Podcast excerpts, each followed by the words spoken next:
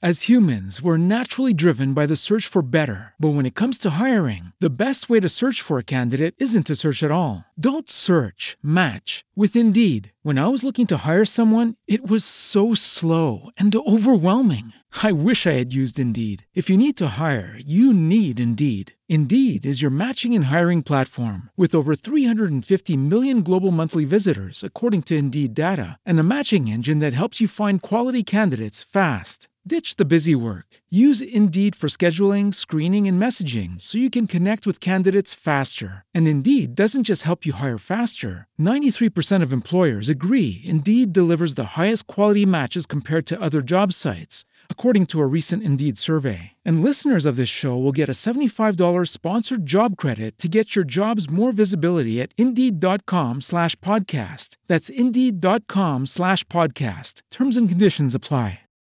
A Nazca, in Perù, gigantesche linee tracciate sul terreno sembrano suggerire messaggi per visitatori provenienti da altri mondi e rappresentano uno dei più affascinanti misteri dell'archeologia peruviana. È possibile che le antiche popolazioni di queste zone fossero in contatto con gli extraterrestri? Qualcuno dice che furono proprio gli alieni ad aiutare i nativi a realizzare queste figure. Quanto è credibile questa ipotesi? E quanto cercheremo di scoprire oggi in questa nuova puntata di Strane Storie.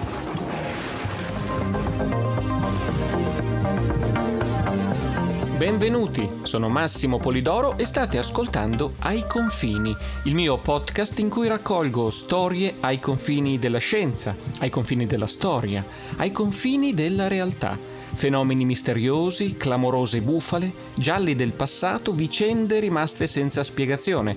Sono argomenti di cui mi occupo da tanti anni, nei miei libri, negli articoli, nelle conferenze, in televisione e da un po' di tempo anche sui social.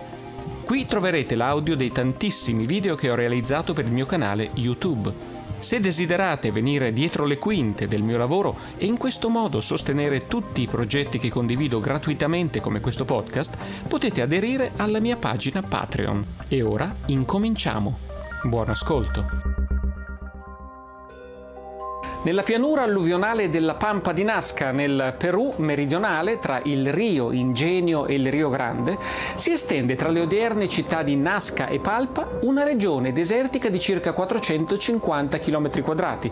Se si vola sopra questo territorio, la pianura di Nazca, si possono osservare linee giganti disposte geometricamente, alcune delle quali corrono parallele l'una all'altra, mentre altre si intersecano o sono circondate da grandi aree trapezoidali. Questi disegni vanno dai 30 ai 300 metri e non solo linee, ma anche stilizzazioni di animali, uccelli, ragni, scimmie, lucertole, orche, squali. I disegni di animali sono dello stesso tipo di quelli rinvenuti su vasellame e frammenti di ceramica nasca di quel periodo, che si trovano sparsi in tutta la regione. Non c'è dubbio quindi che siano stati disegnati dalle antiche popolazioni locali, ma nessuno sa di preciso perché. La zona è caratterizzata da un terreno sabbioso ricoperto da uno strato di materiale detritico alluvionale, una situazione ideale per disegnare sul terreno, da qui infatti il termine geoglifo. Furono tracciati in un periodo compreso tra il 500 a.C. e il 700 d.C., rimuovendo le pietre scure in superficie e portando alla luce il terreno argilloso sottostante più chiaro. Se non sono stati spazzati via dalle intemperie è perché in questa zona non piove praticamente mai mai. Giuseppe Orefici, direttore del Centro Studi e Ricerche Precolombiane, spiega che le notti umide fanno affondare le pietre più a fondo nel terreno. Durante il giorno il sole indurisce la superficie, lasciando le pietre ancora più salde nel suolo. Il vento è costante, ma non può spostare le pietre. Per questo motivo le linee si vedono ancora oggi dopo 2000 anni. Ma perché? Furono tracciate queste linee e soprattutto furono davvero realizzate dalle antiche civiltà locali oppure, come dice qualcuno, queste vennero aiutate da misteriosi visitatori extraterrestri? È davvero plausibile che le linee servissero a indicare la rotta di atterraggio ad astronavi provenienti da altri mondi? Ebbene, siete arrivati nel posto giusto per cercare di capirlo. Bentrovati, naviganti. Io sono Massimo Polidoro e questa è Strane Storie, la mia serie in cui ci ritroviamo ritroviamo per indagare con gli strumenti della scienza storie ai confini della realtà. Vi segnalo anche che se volete seguire un mio corso per indagare i misteri, per conoscere meglio il dietro le quinte del mio lavoro, la scrittura, gli interventi in pubblico, in televisione, avere accesso ad anteprime e a contenuti esclusivi, oltre che contribuire alla realizzazione di nuovi progetti, Oggi potete sbarcare sulla mia isola del mistero, cioè la mia pagina Patreon, dove si raccolgono tanti altri appassionati come noi. Chi poi vuole seguirmi anche altrove, alla fine di questo video saprà come fare. E ora cominciamo. Una nostra vecchia conoscenza, Eric von Daniken, ricordate il video? Uno dei maggiori sostenitori della teoria secondo cui le antiche civiltà terrestri vennero in contatto con viaggiatori extraterrestri, ipotizza in modo molto fantasioso che le linee di Nazca fossero in realtà piste dedicate all'atterraggio di astronavi aliene. Come già fece altre volte, però non fu il primo a formulare l'ipotesi. Anche stavolta ha preso in prestito idee altrui, presentandole come proprie. Ne parlarono già Louis Pauvel e Jacques Berger nel celebre libro Il mattino dei maghi del 1960 e prima ancora di loro George Hunt Williamson in Road in the Sky del 1959. In realtà, se le linee fossero state davvero delle piste, non si capisce perché siano tanto lunghe e non si capisce come eventuali astronavi, sempre ammesso che atterrassero in orizzontale poi, potessero scendere lungo piste che attraversano colline e rilievi formati da letti prosciugati di fiumi e il cui terreno è decisamente troppo morbido per atterraggi di alcunché. Si trattava di segni propiziatori per indurre gli dei a tornare sulla Terra, è la risposta di von Daniken a queste obiezioni. Dopo la partenza dei visitatori dello spazio, i nativi tracciarono le linee con la speranza di farli tornare da loro, ma gli dei non tornavano ancora e così alle linee si aggiunsero anche disegni di animali.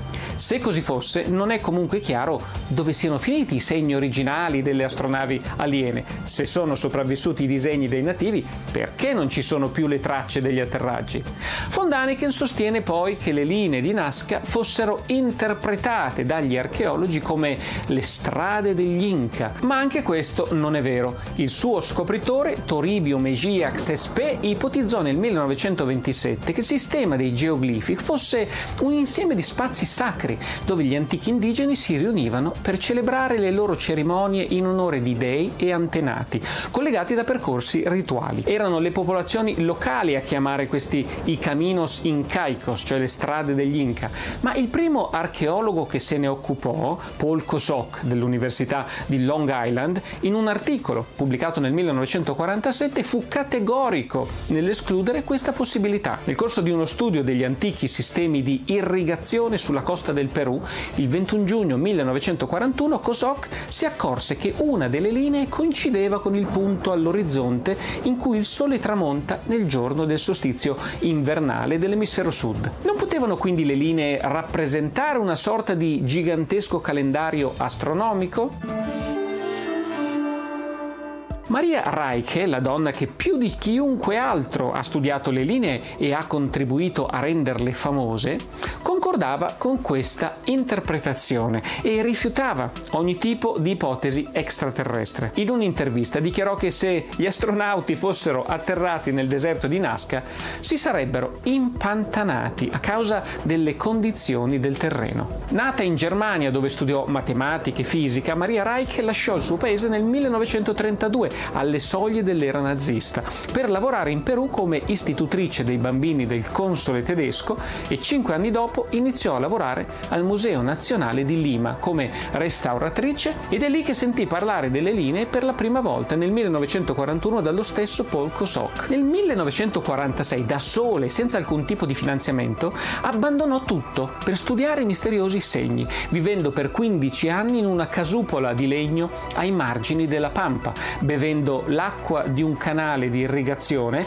dopo averla bollita naturalmente, e lavandosi nell'acqua di un fiumiciattolo locale. Nel corso dei 53 anni seguenti esaminò con sistematicità a piedi un'area di più di 150 km quadrati, misurando, ricopiando e soprattutto ripulendo, restaurando e conservando le linee dei vari disegni. Il problema di questo tesoro artistico, pressoché unico al mondo infatti, era il fatto che il passaggio di automezzi e di turisti stava lentamente cancellando i disegni.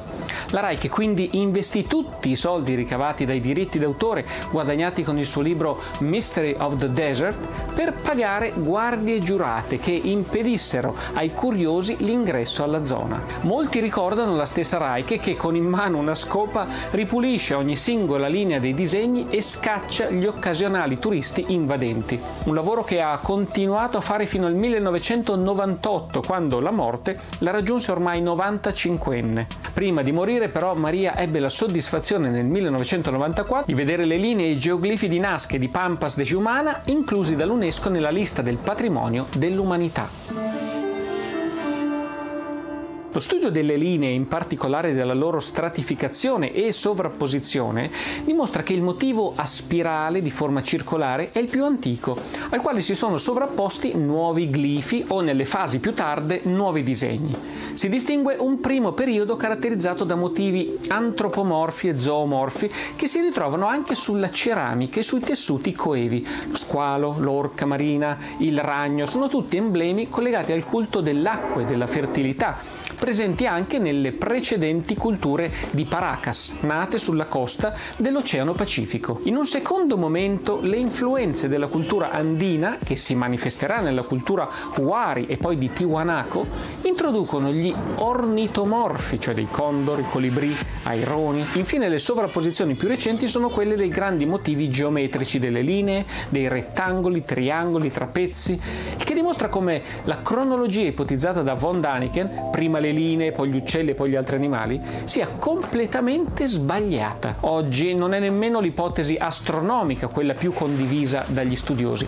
Nel 1967, infatti, l'astrofisico Gerald Hawkins fu incaricato dalla National Geographic Society di esaminare al computer i dati di uno studio aereo condotto sulla piana di Nazca. Il risultato fu che la maggior parte delle linee non era in connessione con alcun evento astronomico avvenuto dal 5 2000 a.C. a oggi. La teoria più diffusa attualmente è quella che colleghi i geoglifi e le linee ai culti dell'acqua e della fertilità, sia per la loro iconografia sia per la loro struttura.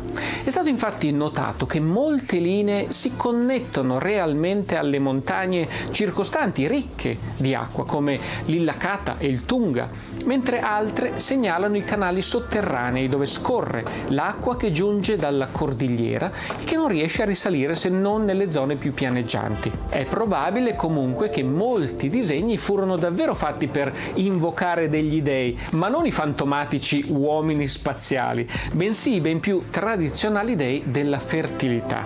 Una leggenda Ayamara, la lingua dei popoli stanziati sulla costa meridionale del Perù, racconta che il dio dell'acqua, partendo dalla cima delle Ande, arrivava fin sulla costa volando e portando con sé questo dono prezioso, dando la vita alla pianura. Così per propiziarsi il dio, la popolazione disegnò sulla terra delle grandi figure, soprattutto animali e uomini, in segno di offerta, in modo che il dio le potesse vedere dall'alto.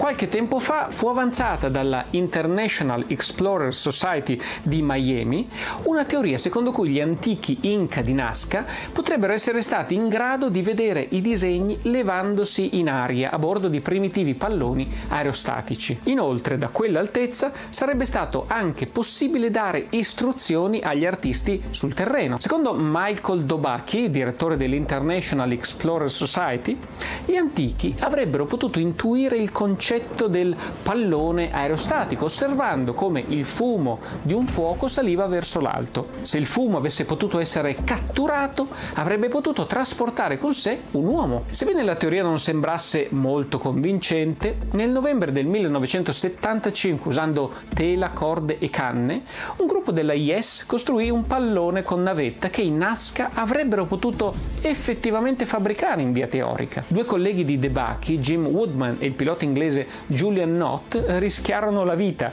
a bordo del Condor I in un volo a 100 metri di altezza sopra la piana di Tasca. Dopo un po' la mongolfiera cominciò a perdere rapidamente quota e i due, dopo aver gettato fuori chili e chili di zavorra, si buttarono giù dal loro veicolo da qualche metro sulla spianata. Libero dal peso dei viaggiatori, il pallone schizzò quindi verso l'alto e sparì quasi dalla vista per poi crollare e trascinarsi brevemente sul terreno. Per quanto suggestiva, l'ipotesi che i Nazca sapessero volare resta ancora tutta da dimostrare. Inoltre l'esistenza dei palloni non è affatto necessaria per spiegare come furono tracciate le linee e le figure. Secondo il solito von Daniken, realizzare i geoglifi sarebbe stato un compito che, senza attrezzature e macchinari moderni, avrebbe richiesto decenni di lavoro. Vi ricorda qualcosa? È la stessa teoria sostenuta da alcuni per un altro famoso e spettacolare caso di cui spesso il CICA, per esempio, si è occupato, in particolare con il lavoro di Francesco Grassi, quello dei cosiddetti cerchi nel grano. Per anni gli studiosi di questi grandi e complessi disegni che comparivano misteriosamente nei campi di grano erano pronti a spiegarli in ogni modo.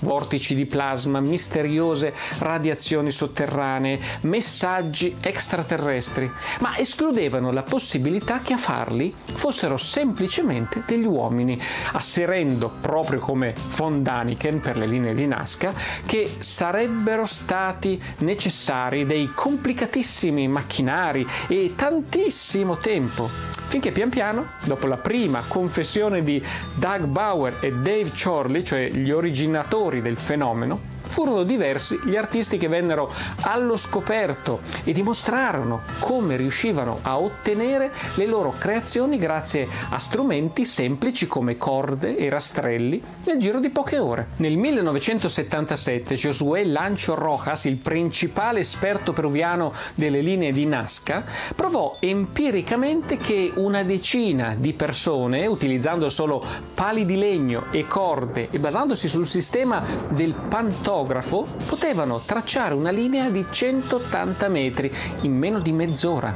Nei pressi di alcune delle gigantesche figure di animali, Maria Reich ha rinvenuto disegni in miniatura delle stesse creature, dei modellini che vennero probabilmente ingranditi sovrapponendovi una griglia e poi ricopiando i tratti di ciascun quadrato su una griglia ancora più grande, distesa sulla pianura, con delle corde per esempio. Le linee rette, osservava la Reich, potevano essere tracciate tendendo una corda tra due pali. I cerchi invece potevano essere tracciati facilmente per mezzo di una corda ancorata a una pietra o a un bastone e curve più complesse potevano essere disegnate congiungendo archi opportuni.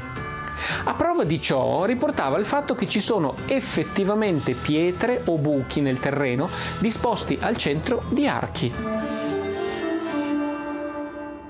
Un nostro vecchio amico, Joe Nickel, l'investigatore dell'americano Center for Skeptical Inquiry, non condivide del tutto l'ipotesi della griglia e mi ha spiegato il perché durante uno dei nostri tanti incontri. Durante le vacanze estive negli anni di scuola e di università, Nickel ha riprodotto per lavoro grandi simboli commerciali e figure su cartelloni pubblicitari, utilizzando innumerevoli volte il sistema della griglia. Per questo motivo motivo è convinto che in realtà non sia stato quello il metodo impiegato. Una caratteristica del metodo della griglia, infatti, è che gli errori e le distorsioni sono in gran parte confinati nei singoli quadrati. Perciò certi disegni di Nazca, come il condor con le sue ali difformi, le zampe invertite e parecchi altri aspetti asimmetrici, non sembrano essere stati riprodotti per mezzo di una griglia. Altre possibilità, anche meno verosimili, sono quelle del tracciamento di punti o per triangolazione. Avendo esperienza di entrambe le procedure, Nickel ha osservato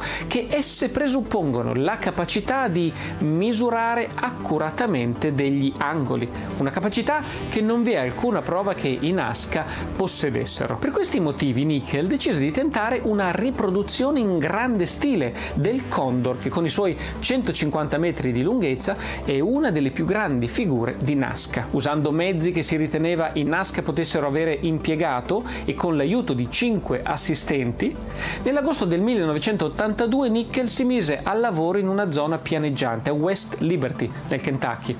Scelsero un metodo piuttosto semplice. Stabilirono una linea centrale e individuarono i punti del disegno tracciando su un grafico le loro coordinate. Sul disegno piccolo, cioè, misurarono lungo la linea centrale da uno dei capi, il becco dell'uccello, fino a un punto della linea direttamente sottostante a quello da marcare, per esempio l'estremità di un'ala. Poi misurarono la distanza della linea centrale dal punto desiderato.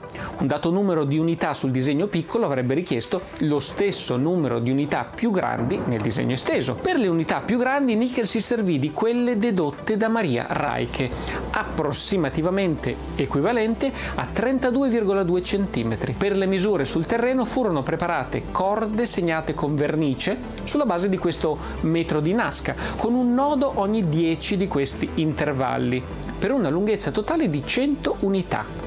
Per migliorare l'accuratezza del tracciamento sul terreno, fu deciso di usare una struttura a T, fatta di due sottili assi di legno. Con questa era possibile assicurarsi che ogni misura fatta a partire dalla linea centrale fosse, con sufficiente approssimazione, ad angolo retto con essa. Dato che non era possibile tracciare le linee eliminando ghiaia per esporre il terreno sottostante più chiaro, Nickel decise di segnarle semplicemente con calcina bianca, come si fa con quelle di un campo sportivo. Dopo nove ore, una pausa pranzo e molta acqua ghiacciata, dopo tutto era agosto, segnarono e picchiettarono l'ultimo di 165 punti e li congiunsero con lo spago. Qui probabilmente il lavoro di Nickel fu leggermente diverso da quello dei Nazca perché difficilmente essi poterono servirsi di oltre un miglio di filo, la distanza totale coperta dal tracciato.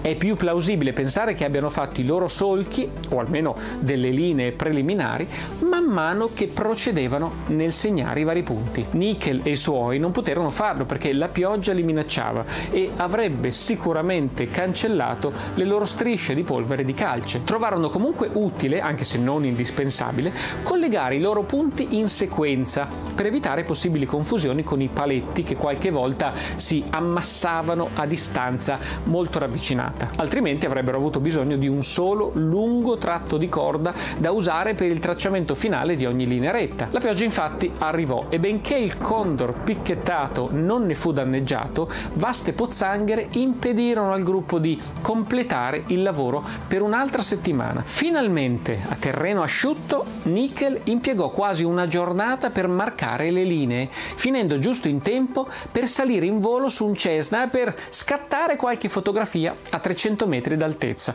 mostrando con orgoglio le fotografie. Nickel ha confermato il successo dell'operazione. Il risultato fu così accurato che la squadra si convinse di poter produrre un una figura ancora più simmetrica con lo stesso sistema. Perciò, a meno che non abbiano usato un metodo di ingrandimento ancora più rudimentale, Sembra che i Nazca avessero segnato notevolmente meno punti rispetto a Nickel. Questo, associato alla stima soltanto visuale degli angoli retti e a misure meno accurate, le lunghezze potrebbero essere state semplicemente valutate in passi, potrebbe spiegare le imperfezioni osservate sulle linee autentiche. Inoltre, qualche piccola parte del disegno, come un piede dell'animale, potrebbe essere stata fatta a mano libera. Va detto che il lavoro a mano libera della squadra di Nickel fu minimo. Ottennero il cerchio della testa tracciandolo con una corda. Tutte le altre curve furono sì disegnate a mano libera, ma prima erano stati segnati i numerosi punti che servivano da guida, pur essendo passati attorno ai bastoni, nel tentativo di tracciare curve più dolci. Con il suo esperimento Nickel ha potuto rispondere anche a un altro interrogativo. Spesso si sente dire che i disegni di Nazca possano essere riconosciuti come tali solo dall'alto, per esempio da un aereo. Questo non è proprio vero, certamente non per le figure più piccole come l'immagine di un pesce che è lunga solo 28 metri, né è vero per alcuni disegni attribuiti da autori precedenti ai Nazca che si trovano sui pendii delle colline. Questo forse è un indizio su come i Nazca potessero essere sicuri dell'accuratezza del loro metodo di ingrandimento. Una volta che una tecnica si fosse dimostrata adatta per produrre su una superficie inclinata grandi disegni che potevano quindi essere direttamente osservati, era evidente che da quella stessa tecnica si potessero attendere risultati altrettanto buoni ovunque le figure fossero disegnate e qualsiasi fossero le loro dimensioni. Per di più, anche i disegni più grandi possono essere apprezzati a qualche livello da terra. Nickel fu in grado di vedere vaste porzioni del suo condor, corpo e testa, zampe e piedi, l'intero ventaglio della coda e determinare che la figura fosse accurata, anche prima di sorvolarla, tanto da ritenere che un osservatore sarebbe stato in grado di riconoscere che si trattasse di un uccello. Per valutare questa possibilità, Nickel chiamò il naturalista Harold Barber sul sito, benché Barber non sapesse nulla del progetto e si fosse deliberatamente evitato di menzionare Nazca, al vedere la figura la riconobbe subito come uno degli uccelli di Nazca. Che lui avesse familiarità con le figure di Nazca fu un particolare sfortunato per l'esperimento e la pioggia impedì di tentarne un altro. Ma il punto saliente sta nel fatto che egli sia riuscito a riconoscere nella figura un uccello e non un ragno, un pesce, una scimmia o qualcos'altro. Quando gli furono mostrate in seguito immagini di diversi disegni di uccelli a Nazca, Barber identificò subito e correttamente la figura di Nickel come quella del condor. Nickel conclude la sua esposizione osservando che i Nazca forse usarono una forma ancora più semplice di questo metodo, forse con una significativa porzione di lavoro fatta a mano libera. Quello che si può dire per certo è che non c'è nessuna prova che nel lavoro siano stati coinvolti degli extraterrestri. Se ci fossero stati, si può concludere solo che sembra abbiano usato bastoni e corde, proprio come avrebbero potuto fare gli Indios. Io sono Massimo Polidoro, vi ringrazio per essere stati con me. Iscrivetevi anche alla mia pagina Patreon per seguire un mio corso per indagare misteri, conoscere meglio il dietro le quinte del mio lavoro, avere accesso ad anteprime e a contenuti esclusivi. Potrete così contribuire alla realizzazione di nuovi progetti e vi unirete a una comunità di appassionati come noi.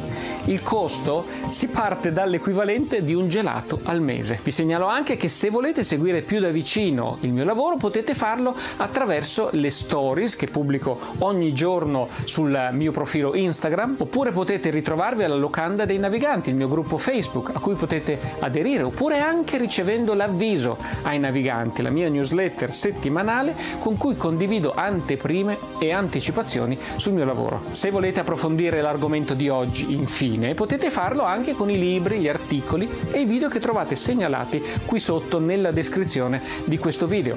Ditemi che cosa ne pensate, lasciatemi un vostro commento e segnalatemi altre strane storie che vi piacerebbe affrontassi.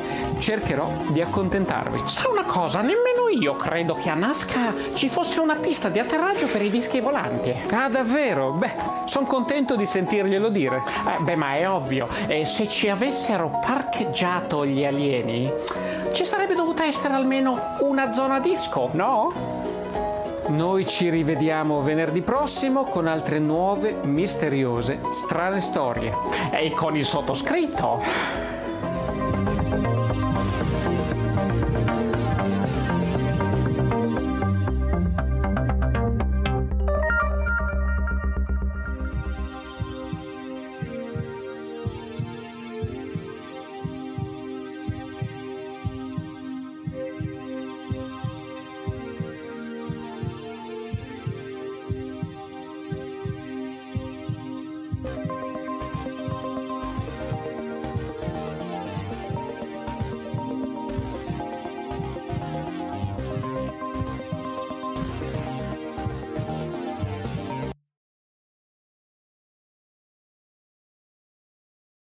With the Lucky Land slots, you can get lucky just about anywhere. This is your captain speaking. Uh, we've got clear runway and the weather's fine, but we're just going to circle up here a while and uh, get lucky. No, no, nothing like that. It's just these cash prizes add up quick. So I suggest you sit back, keep your tray table upright, and start getting lucky. Play for free at LuckyLandSlots.com. Are you feeling lucky? No purchase necessary. Void where prohibited by law. 18 plus terms and conditions apply. See website for details.